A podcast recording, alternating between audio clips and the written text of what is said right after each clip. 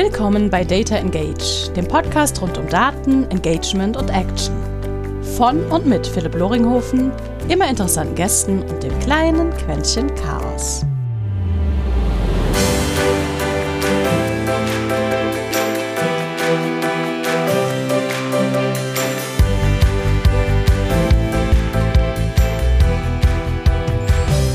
Und herzlich willkommen zu einer weiteren Episode eines kleinen Podcastes, wo es Mann um Daten geht. Auf alle Fälle immer um interessante Themen und wie immer mit coolen Gästen. Heute dabei jemand, den ich, muss ich gestehen, initial gar nicht so intensiv auf dem Schirm hatte. Dann gab es irgendwie Musik von ihm. Ähm, dann tauchte er in einem Podcast auf, den ich auch sehr gerne höre. Dann habe ich mich intensiver mit ihm beschäftigt und bin seitdem fasziniert, nicht nur von seiner irgendwie Lebensgeschichte, sondern von dem, was er auch sonst so macht. Heute dabei Tian Kai Feng und ja, mega geil, dass du dir Zeit nimmst, weil ich glaube, mal rein aus deinem Titel und danach ist auch egal sozusagen alles andere, ist dein äh, Schedule ziemlich voll, plus ja dein ganzes Musikthema. Und deswegen herzlich willkommen bei Data Engage. Und einleitend wie immer gibt es eine riesen wichtige Frage, was war dein größter Datenfuck-up? Ja, erstmal freut mich sehr hier zu sein und, und ich finde die Einleitenfrage auch super cool. Ähm, mein größter Datenfuck-up, würde ich sagen, ähm, das war sehr Anfang meiner Karriere, muss ich sagen. Also ich hatte angefangen in einer Beratung, das sich mehr um Marketing Analytics gedreht hat. Und da ging es dann darum halt, damals war alles noch so wenig automatisiert. Da musste man wirklich noch so Excel-Exports aus so Tools rausziehen und dann in eine große Master-Datei packen in Excel und daraus dann PowerPoints bauen, um das den Kunden zu zeigen. Und so wie es natürlich klingt, hat es natürlich dazu geführt, dass auch ich menschlich mal Fehler machen werde und habe natürlich einmal die Zahlen verdreht. Und dann wurde mal sehr schnell aus einer eigentlich guten Zielerreichung eine sehr schlechte Zielerreichung. Und das hatte ich dann leider ohne natürlich darüber das zu checken vorher auch so kommuniziert, was zu einer sehr großen Eskalation geführt hat. Oh. Ich muss sagen, aber natürlich habe ich daraus gelernt. Also mal davon abgesehen, dass es mittlerweile automatisierte Lösungen gibt, um solche Checks selber zu machen und nicht manuell alles zu machen. Äh, ähm, habe ich gelernt, dass man einfach mal drüber schauen soll trotzdem und einfach mal noch checken sollte, ob alles wirklich so Sinn macht, bevor man solche Sachen und Daten kommuniziert absolut. Ja, Error Margins oder irgendwie eine, eine, gewisse Parametrisierung, so in, in den Bereichen sollten sich die Werte irgendwie bewegen oder ähnliches. Vollkommen. Genau. Äh, ja, zu, zu, zu Marketing, zu aktiven Marketingzeiten, ähm, wo es rein Kanalbetreuung bei mir war, hatten wir auch mal was ähnliches. Da war es dann halt die Kreditkarte, die geglüht hat in, in gewissen Bereichen. Ja, ja. Mhm. Äh, das, das, das ist sicherlich auch schon äh, ein paar Leuten passiert. Du hast gerade was auch dabei sehr, sehr wichtig ist in meinen Augen angesprochen, und zwar das Thema von, ich nenne es mal Checks and Balances eigentlich. Ja, also wir mhm. haben ja eine, eine gewisse Logik und ja, auch sehr viel Automatisierung jetzt dadurch. Glaubst du, durch diese Automatisierung ist eigentlich wiederum genau so ein, so ein gewisses Level von Checks and Balances verloren gegangen, weil wir vertrauen jetzt mehr der Technologie? Ja und nein. Ich würde sagen, dass die Automatisierung im besten Sinne ja basierend auf Regeln laufen, die wir als Menschen definiert haben. Und solange uns die Maschinen noch helfen und nicht für uns das Denken übernehmen, ist das eigentlich alles ganz gut. Aber es, natürlich ist das immer eine, sagen wir, sehr, ein sehr enger Pfad, wo man halt schnell runterfallen kann. Ne? Weil äh, es ist natürlich immer schnell, als, als Mensch sich auf Automatisierung zu verlassen und dann immer mehr zu übergeben aber das verhindert natürlich das rationale Denken, ja. um dann nochmal rüberzukommen, dass es so richtig ist. Andererseits, wenn man natürlich sich nicht auf die Maschinen und die Automatisierung verlässt und trotzdem noch alles an manuell macht, dann wird es halt mal weiterhin die, die menschlichen Risiken geben von dem Ganzen.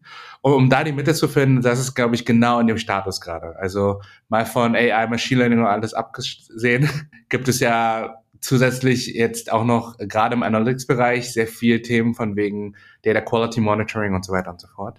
Und ähm, ja, ich glaube, das ist jetzt gerade eine spannende Zeit, genau, wo wir klarstellen müssen, was ist noch, wie arbeiten wir mit den Maschinen zusammen, um Automatisierung in der richtigen Balance zu implementieren. Ja, irg irgendwann gibt es dann wieder die Sentient AI oder aus ähm, ja, so wunderbaren Kinofilm genau. äh, werden wir dann einfach als äh, gesamte Menschheit nicht mehr des, des Lebens durch eine KI äh, definiert, weil wir haben einfach zu viel kaputt gemacht und dann muss man uns einfach austauschen. Und genau. Dann, dann, dann ist, dann ist ja, mm, so. Äh, in die Richtung geht's jetzt heute aber nicht. Genau, ne, heute mal nicht. mehr, mehr sonst so. Hat sich deiner Erfahrung nach dann irgendwie dieses ganze Thema Datennutzung, also klar, ja, früher haben wir die Reports von Hand gemacht und dann in Excel und komme ich ja auch voll her und, und Google Sheets und ich weiß nicht was. Hast du da auch so einen Wandel mitbekommen von, es gab mal eine Phase, wo man sehr stark sich dann auf Daten bezogen hat und jetzt gibt's wieder dann natürlich das auch selbstverständlich, die Advertising-Systeme in Facebook sagt halt viel mehr, ich bin eine Blackbox und du gibst mir einfach und ich mache für dich. Und in Google jetzt bald mit ihrem Performance Max Companion, also jetzt mal, ähm, wir verlassen uns halt immer mehr dann auf genau solche Systeme, um unsere Botschaften ja auch gegenüber dann ihren Rezipienten irgendwie mehr nach vorne zu bringen. Ähm, oder sei es, wir haben eine Blackbox à la Recommendation Engine, ja, und wissen ja. auch nicht, was dann da irgendwie teilweise, teilweise empfohlen wird. Was können wir tun, um da dann irgendwie so ein bisschen, jetzt nicht sagen, die, die, die Herrschaft zurückzubekommen, das ist ja irgendwie falsch. Aber weil dann landen wir nämlich bei unseren Overloads der, der KI. ja, genau, genau, ja. Was hat sich da in dem, in dem, in dem Verständnis irgendwie gewandelt von, von Datennutzung? Ist es, ja, früher war es Inspiration, ist es heute nur noch irgendwie reines Reporting und oh, meine Zahlen gehen nach oben rechts und äh, wir tanzen einfach nur alle? Ja, nee, sehr, sehr gute Frage. Ich würde sagen, ich, ich würde vielleicht fast erstmal Referenz dazu ziehen zu diesem typischen Analytics Maturity Curve. Ne? Man hat ja mhm, angefangen mhm. mit wirklich äh, Descriptive Zahlen, wirklich um zu beschreiben, was überhaupt passiert. Dann ging es irgendwann in die Diagnostics und man konnte aber auch sagen, warum was passiert. Dann ging es jetzt so ein bisschen mehr in die Predictive Phase, wo man auch mehr so mit AI oder Data Science Sachen halt einfach mal auch so vorhersagen kann bis in die Zukunft dann Prescriptive, ne, dass wir halt vorher geben, was wir eigentlich machen wollen. Und da geht auch so Recommendation Engines in die Richtung, dass halt da auch wirklich vorgegeben wird, was passiert. Das alles so eine, so eine Art Maturity Curve äh, hört sich natürlich immer sehr gut an, aber die Realität ist natürlich ein bisschen komplizierter. Mhm. Und warum ich finde, dass es kompliziert ist, ist natürlich, dass aus einem Analytics-Job her das sehr gut klingt. Weil je mehr Wissen wir haben, desto mehr Daten sammeln wir, desto besser können wir auch vorhersagen und äh, vorgeben. Aber ähm, die Analysten selber sind ja immer nicht die Leute, die auch Entscheidungen treffen, ne? sondern die mhm. Entscheidungen treffen sind meistens Leute, die einfach nicht so datenaffin sind oder nicht so viel mit Daten Bescheid wissen. Und dass diese aber mitgenommen werden auf diese Reise und dann irgendwann auch mehr und mehr Vertrauen dementsprechend den Analysten und der Datenseite geben, das sehe ich als eine größere Herausforderung, als das Wachstum der Analysten und des Jobs des Analysten heutzutage.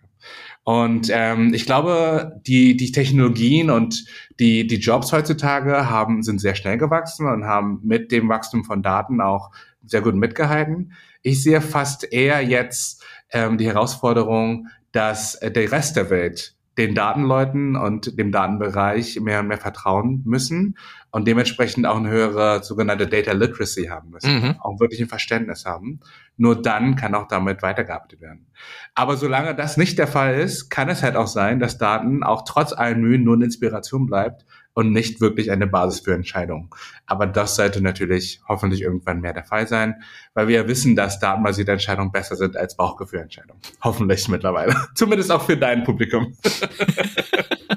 ich gehe ich mit. Frage, die sich daraus natürlich immer ergibt, ist, wie kriegst du dann genau dieses, zum einen diesen Trust hin Mhm. So, weil die Logik, was ja ein Analyst macht, ist ja in, in vielen Bereichen auch, was früher mal der Job auch eines Controllers war. Ja? Also ganz früher initial kommt ja der, der Controller wirklich aus dem klassischen Begriff Controlling, jetzt gar nicht aus der Organisationsbegrifflichkeit, sondern wirklich, was hat er? To Control. Ich habe etwas geprüft, um damit dann Empfehlungen abzuleiten. Was könnten wir denn daraus jetzt lernen? Was könnten wir damit jetzt tun? Mhm. Dann haben wir jetzt den neuen fancy Begriff. Wir nennen jetzt irgendwie alles Analytics und wir nennen jetzt alles irgendwie Analysten. Ne? Mhm. Ein Analyst wiederum aus der Logik war ja jemand, der hat sich Marktdaten genommen, der hat sich externe, also gar keine Inhouse-Daten, sondern externe Daten genommen, um daraus dann Zukunftsprognosen, ja, also aus dem klassischen Financial Modeling dann zu übernehmen, ein Aktienkurs bewegt sich in die Richtung, weil, klar, einmal die Financials des Unternehmens sehen so aus, aber der Markt, ja, als Analyst empfehle ich, das bewegt sich. Mhm. Das heißt, zum einen hat sich der Analyst jetzt teilweise die Rolle eines, eines Controllers geschnappt, vollkommen okay, ja, mhm. plus so ein paar mehr Aufgaben, aber woran glaubst du scheitert genau dieses fehlende dieser fehlende Austausch dann vielleicht, oder ich weiß nicht, ob das ein fehlender Austausch ist, weil man kann ja nicht andauernd sagen, oh, die jetzt gerade Marketeers oder Produktmenschen oder äh, name whoever you want, denen fehlt jetzt irgendwie an Zahlenverständnis, ja, weil mal mhm. so, so Kausalitätsketten, die sind ja schon mal gegeben. Ja. Sehr guter Punkt. Ich glaube, um mit deinem Beispiel da weiterzugehen, ne, im Sinne von Controller und das, was vorhin Controller war, ist jetzt ein Analyst. Die Besonderheit davon ist ja, dass, sagen wir, die Datendomain oder der Datentyp von Controllern sehr spezifisch auf finanzielle Daten war, im größeren Sinne. Und dadurch, dass finanzielle Daten schon so lange gibt, wie es quasi Geschäfte gibt und es schon immer Buchhaltung gab und schon immer Einkommen und schon immer Ausgaben, ist das natürlich historisch gesehen für alle eine Basis. Und in jedem BWL-Studium mittlerweile lernt man das natürlich oder irgendwas MBA-mäßig gibt es das immer. Aber die Welt von Analytics ist natürlich größer. Da gibt es weites mehr. Alles führt natürlich irgendwann zu Umsatz und, und ähm, Ausgaben. Aber da gibt es so viele andere Metriken mittlerweile, die halt irgendwie neu sind. Und es macht es auch nicht einfacher, dass diese Metriken auch über Zeit ihre Definition verändern, dank legalen und Regulatorien auch noch weniger verfügbar sind und dann wieder ersetzt werden müssen, wo halt oh, ja. wirklich nur die ganzen Analysten mithalten können. Dementsprechend wirkt das alles sehr instabil im Vergleich mhm. zu den finanziellen Metriken. Und wenn ich jetzt sagen wir ein Marketer wäre, der sagen wir typischerweise sehr viel traditionelle Werbung gemacht hat, das ist immer das beste Beispiel. Und ähm, jetzt schaue ich, wie man auf Social Media Likes und Reach und alles messen kann, aber ich mit meiner beim großen Plakat einer Bushaltestelle immer noch nicht weiß, wie viele Leute es gesehen haben zum Beispiel. Und dann im statistischen Modell vertrauen soll, dass das mir genau vorhersagt, wie viele Leute es gesehen haben, dann habe ich halt eine Hürde da. Ne? Mhm. Und ich glaube, da ist so viel dabei. Einerseits das Vertrauen, dass andere Leute einfach wissen, was stabile Metriken sind und was nicht und worauf man vertrauen kann, was nicht. Das Gefühl loslassen zu können, dass man mal an einfach Experten ranlassen kann und denen aber auch das Wissen proaktiv teilen soll, was man weiß als Geschäftsexperte im Bereich, als auch einfach sagen wir, zu akzeptieren, dass wir in einer sehr dynamischen Welt leben und sich alles immer wieder verändert und wir immer wieder neue KPIs und neue Art von ähm, Reporting setzen müssen, mhm.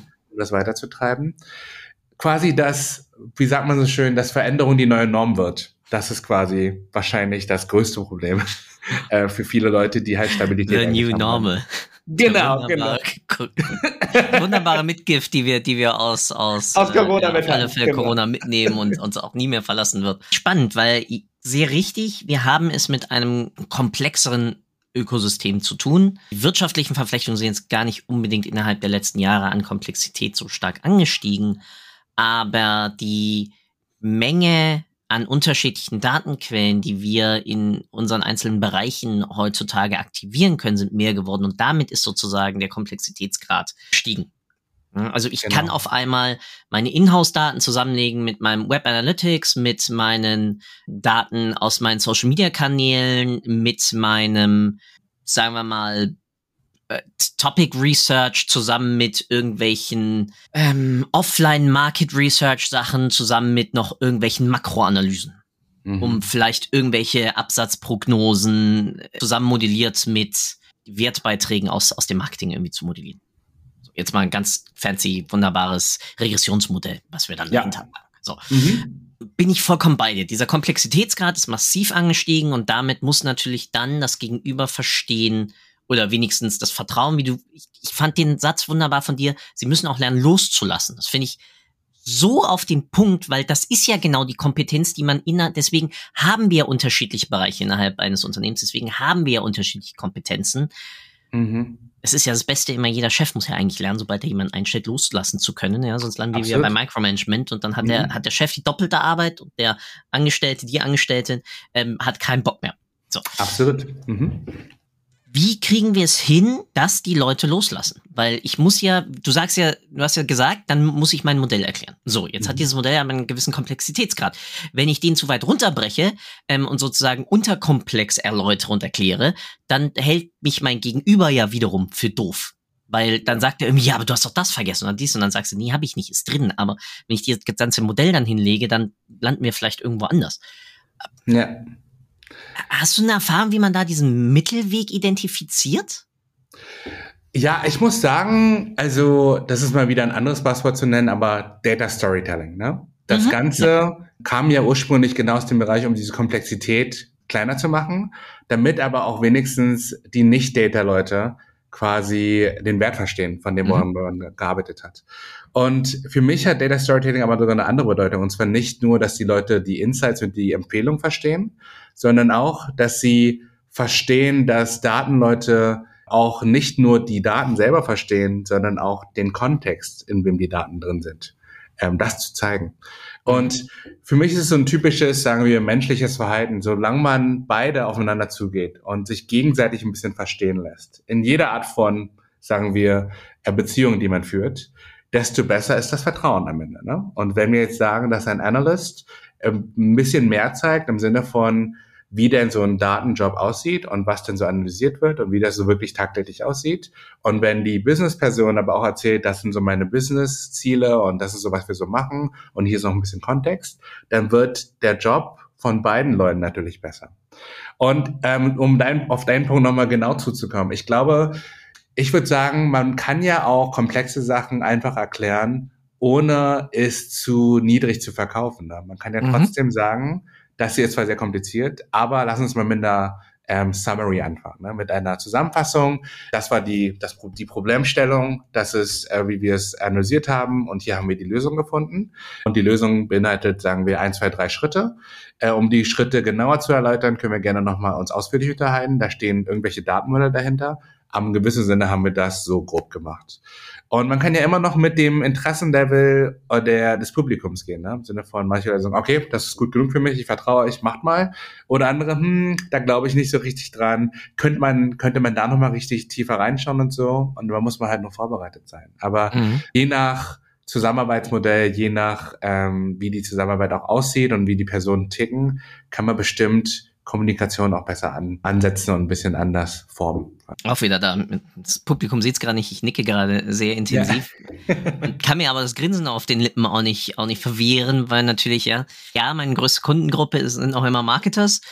Die tun sich in der Kommunikation und auch im Zuhören manchmal aber natürlich auch ziemlich schwer, weil du auch ein gewisses Überzeugungsniveau natürlich brauchst, wenn du eine neue Kampagne planst natürlich vergleichbar mit jemandem aus dem Produktmanagement, der sagt, okay, das ist jetzt, wird jetzt der neue Burner, weil wenn ich nicht diese Passion dann dafür hätte, dann glaube ich, wird das Endprodukt auch nicht so gut. Und damit haben, kommen wir natürlich in ein Problem, wenn eine Kampagne geplant wird. Ja, also mal kartografiert wird, auch mit auf Basis von Daten, agiere ich ja aber noch immer in einem gewissen, wir es mal, Uncertainty Bereich, ja. Also ich habe noch immer eine gewisse Un, ja, ich habe klassisch, ja, wieder, ich habe Known Unknowns, ja, ich habe Unknown Unknowns, ja, ich habe Known Knowns und so. Ja, das ganze ja. Modell kennen wir ja. Na klar. Mhm.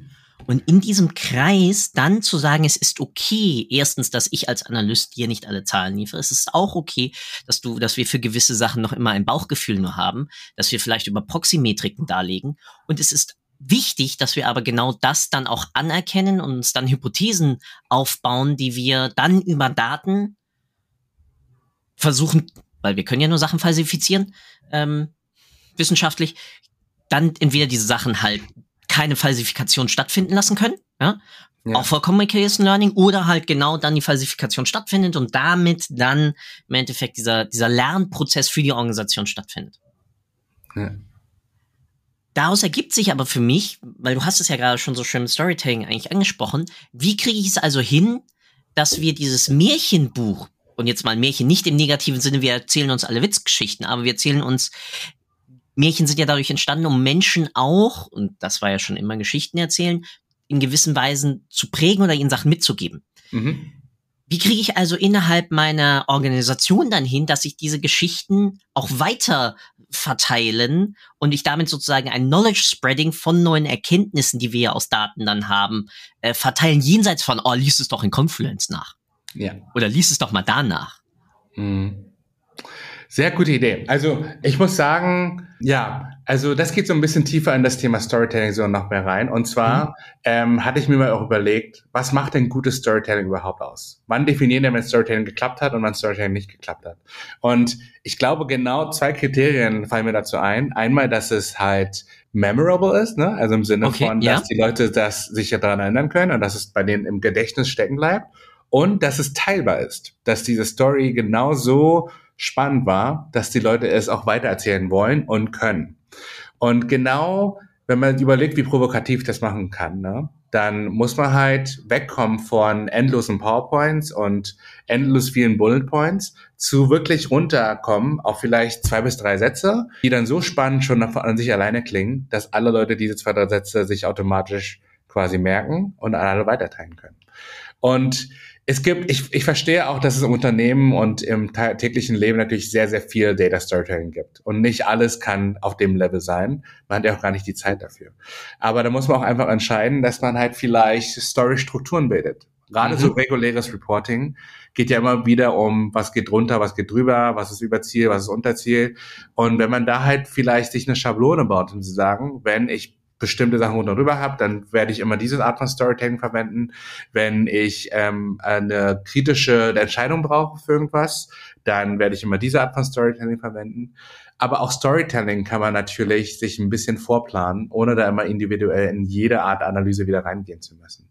Insofern, es muss halt nur Teil des täglichen Lebens sein. Nicht immer wieder nur das als ein kleines Add-on sehen von Analytics, sondern als ein Kernteil des Jobs, um Analytics zu machen damit man natürlich auch die Kommunikation der Auswertung auch mit quasi berücksichtigt hat am Ende. Ja, jetzt bleibt mir eine Sache gar nicht übrig, als nachzufragen, wie werde ich dann zu einem guten Storyteller? Weil die Grundlage davon sind ja dann ähm, Sachen, äh, da kommen dann Leute auf, die sagen, ich bin eigentlich Statistiker oder Mathematiker und ich kann da wunderbar, aber ich kann jetzt mal blöd gesagt nicht unbedingt präsentieren oder ich kann nicht unbedingt wirklich gut schreiben. Ich kann, äh, denke viel zu abstrakt dafür, dass ich daraus dann eine engaging Story, die ja memorable, wie du sagst, und shareable dann im gleichen Moment auch irgendwie ist.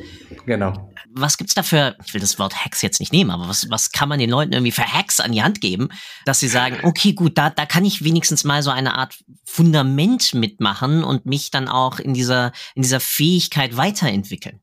Mhm. Weil ganz ehrlich, es ist auch ganz oft mein Problem und ich liebe ja. es zu labern, wie im Wasserfall merkst du ja gerade. Also, ja, und trotzdem stehe ich manchmal da und sage so, okay, Mist, das habe ich jetzt echt zu kompliziert gerade rübergebracht. Wie kriege ich das dann vereinfacht? Ja, nee, äh, eine sehr, sehr gute Frage.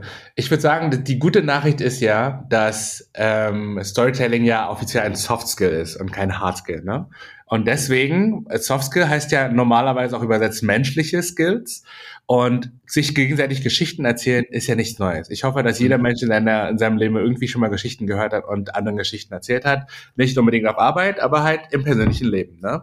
Und im, in einem gewissen Sinne ist das nicht anderes. Du versuchst natürlich immer intuitiv irgendwie die Geschichte so spannend wie möglich zu erzählen. Entweder es hat einen Twist am Ende und irgendwas Überraschendes oder es ist halt eine sehr, sehr spannende Geschichte mit hohen und Tiefen, aber irgendwas ist immer da. Ich glaube, das Einfachste, um damit anzufangen, ist so eine doofe Floskel, die ich eigentlich nicht mag, aber die weiterführen eigentlich ganz hilfreich ist. So in, in den letzten Monaten wurden, haben wir uns gegenseitig unter Kollegen immer gefragt, wie würdest du es denn deiner Großmutter erklären? Mhm. Mhm. Und natürlich klingt das erstmal doof, weil bei deiner Großmutter kann man voraussetzen, sie hat wahrscheinlich nicht so viel Analytics-Wissen, gerade aus in dem Jahrgang und so weiter. Und deswegen musst du so einfach und so einfache Beispiele nennen wie möglich, damit die Großmutter das auch versteht. Aber in gewissen Sinne kannst du ja die Großmutter ersetzen durch jemand anderes, weil du musst ja einfach immer publikumsspezifisch überlegen, welche Story denn wirklich Sinn macht und welch, womit sie sich am meisten identifizieren können. Das heißt, wenn ich sage, meine Kundschaft sind alles Marketers, dann muss ich eigentlich mal verstehen, wie denn deren tägliches Leben aussieht und wie sie denn so Entscheidungen treffen, womit sie sich auseinandersetzen. Und dann kann man natürlich mit Beispielen kommen, die die auch dann genau verstehen und dann fühlen sie sich auch abgeholt. Dann ist so, ach, genau das Beispiel hatte ich doch neulich, jetzt verstehe ich, was der meint. So in dem Sinne. Und einfach Empathie für das Publikum zu zeigen, würde ich sagen. Das ist immer ein mhm. guter Start. Und dann gibt's natürlich immer Sachen, man ist natürlich nervös, wenn man von vielen Leuten präsentiert oder man ist nicht so gut im Schreiben. Das alles kommt aber dann mit der Zeit, je mehr man halt sich einfach empathisch damit auseinandersetzt ich glaube, du nennst das wichtigste Wort, Empathie dahinter. Mhm. Jetzt landen wir trotzdem noch immer bei der, bei der Herausforderung. Ein Mathematiker sagt zum Beispiel irgendwie, ich bin nicht empathisch, weil ich bin kein no, no people's person oder so. Das glaube ich nicht, ja. Also deswegen, ja. ganz wichtig, das glaube ich nicht. Ich glaube, das, das kann jeder wirklich lernen, ja. Also es ist nicht, nicht naturally given.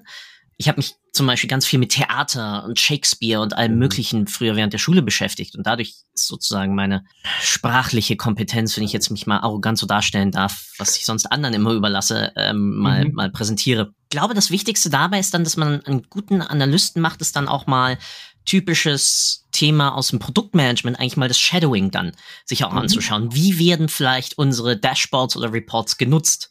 Zuzuhören bei Gesprächen oder Diskussionen, die dann die Kollegen haben, damit man genau dann diese Bilder, von denen du gerade gesprochen hast, diese Floskeln, diese Sprache eigentlich lernt. Und es ist sehr witzig, weil das ist ja auch der Kerngedanke eigentlich von Marketing, Kundenverständnis mhm. und einfach einer kundenorientierten Kommunikation, einer fast schon joborientierten Kommunikation, einfach aus dem Konzept wieder. Und ich glaube jetzt, ja, am Podcast-Hörer hören den Begriff jetzt zum 300. Mal. Jobs to be done, Clayton Christensen. Ich kann es immer nur jedem empfehlen. Lest euch das Buch durch. Und damit dann genau sich daran zu orientieren und damit dann zu merken, wo hakt's eigentlich? Und damit werden wir dann, glaube ich, auch zu besseren Analysten, weil wir auch damit dann Inspirationen ja zurückliefern können. Ihr setzt euch gerade damit auseinander, also kann ich doch dazu mal eine Analyse fahren, um damit euch dann besseres Fundament wieder zu liefern, entweder für Entscheidungen oder genau als Grundlage dann für Hypothesen, für andere kreative Ideen, etc., etc., etc. Mhm, absolut. Ich würde nur dazu noch sagen, dass das natürlich alles genau so richtig ist aus der Analystensicht, äh, aus der Analystensicht und um das alles zu machen. Mhm. Aber es erfordert natürlich auch auf der Kunden- oder Stakeholder-Seite genauso proaktiv die Analysten mit reinzubinden.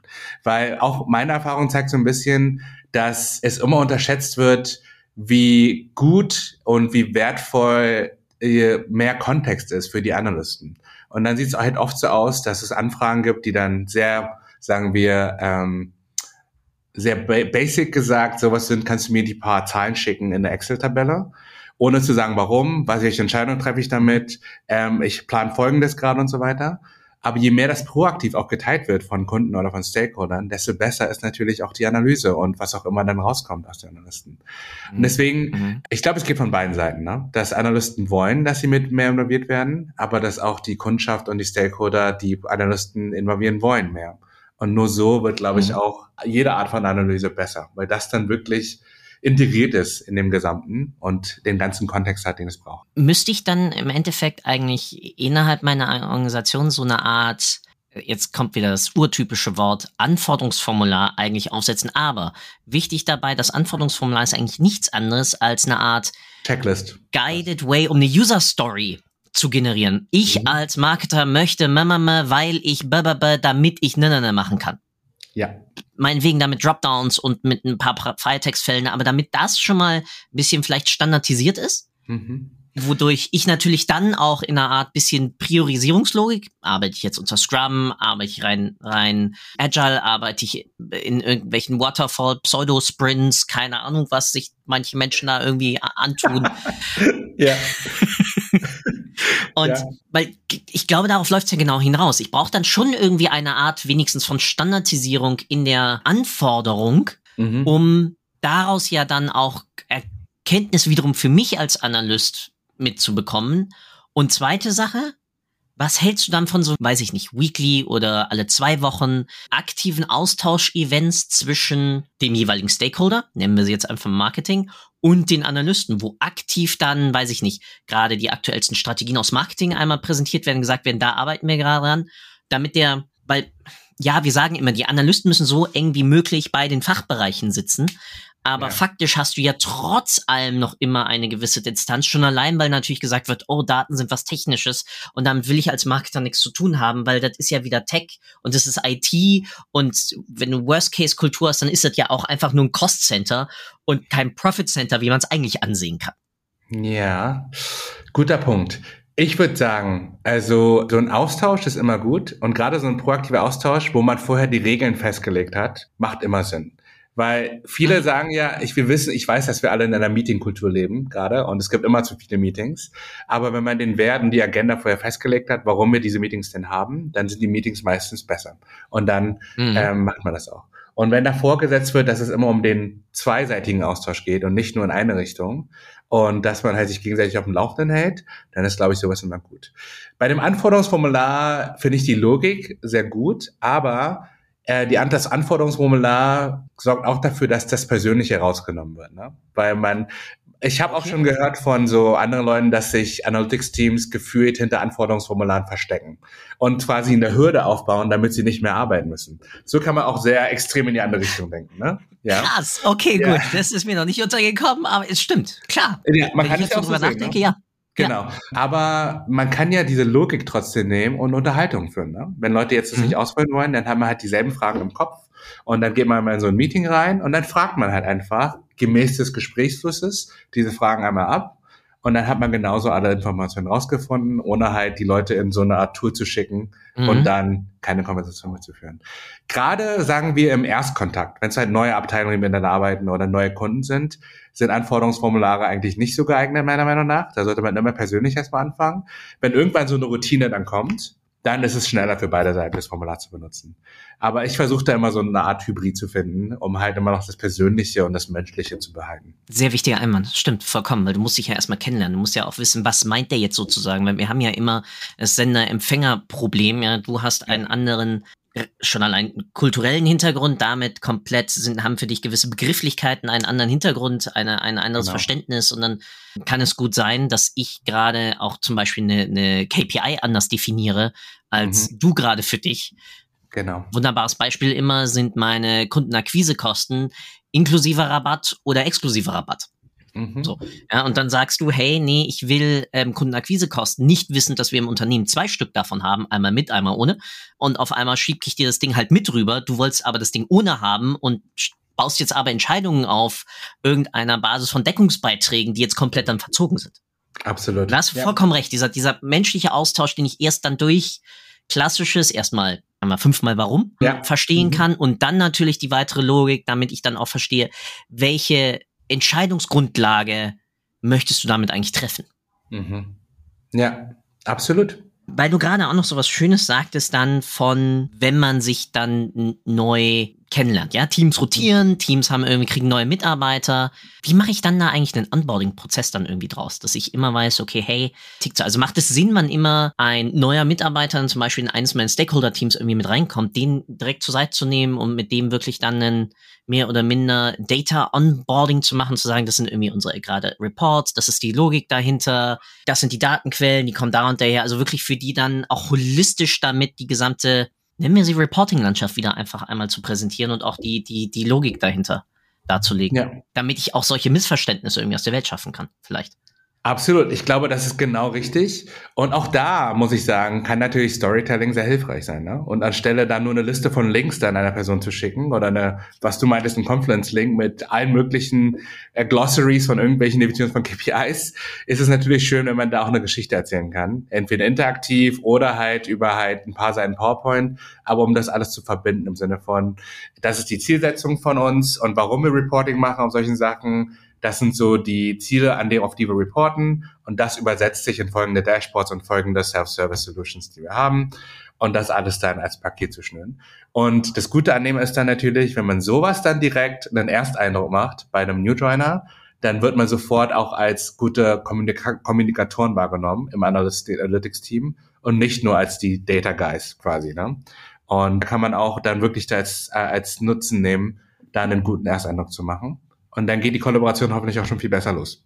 Ja, weil du damit auch diese mögliche Unnahbarkeit, die vielleicht dann wieder von, sagen wir mal, auch von einem Junior oder sonst was möglicherweise noch irgendwie verstanden wird, zu sagen wird, oh, ich darf den ja gar nicht stören, weil der ist ja dann so tief irgendwie in sonst was drin und schreibt gerade Sequel, ja, so wie man dann ja irgendwie anderen mitbekommt, ja, den, den Entwickler darf ich nicht stören, weil der braucht dann wieder 200 Stunden, was ja Sinn macht, ja, wenn wir in einer Deep Thought Phase sind, nicht rausreißen, aber dass man sich mit denen dann auch einfach am Wasserspender oder an der Kaffeemaschine unterhalten kann, was natürlich jetzt unter dezentraler Arbeit, äh, ja. Homeoffice etc. einen anderen Komplexitätsgrad hat, den man aber auch über Tools lösen kann. Ja, ich glaube, das ist ganz wichtig, dass du von vornherein dieses dieses Miteinander anstatt das Nebeneinander, ja, weil ganz oft hast du dann so Analysten und, und Teams, die irgendwie nebeneinander halt irgendwie laufen und mhm. dann mal irgendeine Anfrage kriegen, die halt rüberschicken über den Zaun und dann wird und dann kommt irgendwas zurück, aber es ist kein es ist kein Miteinander. Absolut. Ja. Und ich finde auch, was du gerade meintest mit dem informellen Austausch, das ist ja auch dann kulturell bedingt. Das wird dann zwar größer als nur der Data-Bereich und so, ja. aber wenn so eine Firmenkultur natürlich auch schon so informellen Austausch unterstützt, dann ist es natürlich zusätzlich hilfreich. Und ähm, dann wird auch so eine Datenkultur noch viel besser implementiert wenn halt sowieso schon von vornherein gesagt wird, wir haben keine Silos, wir wollen, dass ihr euch alle austauscht, bitte macht das untereinander und das macht es natürlich noch einfacher. Wir sollten alle einfach mehr Geschichten, also nicht mehr im Sinne von Kindergeschichten erzählen, sondern einfach mehr Geschichten, damit der andere gegenüber sich, wie du richtig sagst, es besser merken kann und damit es für ihn besser erfahrbar und verständnisfähiger ist. Ich glaube, dass, damit, damit können wir gerade dieses wunderbare Gespräch 1A, 1A zusammenfassen, oder? Ja, absolut. Hört sich gut an. Zum einen lest also mehr, mehr lesen mhm. und zum anderen ja, erzählt euch gegen, hört mehr zu, das ist die Grundlage, weil wie wir jetzt ja gerade schon gehört haben, ohne gutes Zuhören weiß ich nicht, auf welche Muster, auf welche Bilder, auf welche, ich nenne es jetzt mal Artefakte, ich irgendwie dann beim anderen reagieren sollte oder die ich mit einbauen sollte, um es für ihn besser Verständnis zu machen und damit ja, ihm auch einen besseren, einfachen Zugang zu Daten zu ermöglichen. Und mhm. ähm, damit bleibt mir wie immer eine Sache nur übrig zu sagen, mein Lieber. Vielen, vielen Dank. Mega geil. Und wie ich dich ja schon vorgewarnt habe, Abschluss immer zwei wichtige Fragen. Erstens, was möchtest du, was die Leute mitnehmen aus dieser Episode? Und der Abschluss der Episode ist wie immer deins. Du darfst mir nur nicht danken. Ja. Das weißt du schon. Mhm. Ich darf dir danken, das tue ich nämlich jetzt auch. Deswegen vielen, vielen, vielen Dank, Jan Kai, dass du dir echt die Zeit genommen hast bei deinem vollen Terminplan und all den mega interessanten Projekt neben deinem Musikprojekt, was du ja alles machst. Mhm. Und ähm, damit bleibt mir nur zu sagen, wörtwörtlich, the stage is yours. Und ich freue mich mega auf unseren weiteren Austausch. Super, sehr gerne. Ja, was die Leute mitnehmen sollen. Ich würde sagen, seid empathisch, ist das Einzige, was ich sagen möchte. Und vergisst bitte nicht, menschlich zu sein, auch wenn wir jeden Tag sehr viel mit Tabellen und Zahlen arbeiten. Aber das Menschliche ist immer das Wichtigste.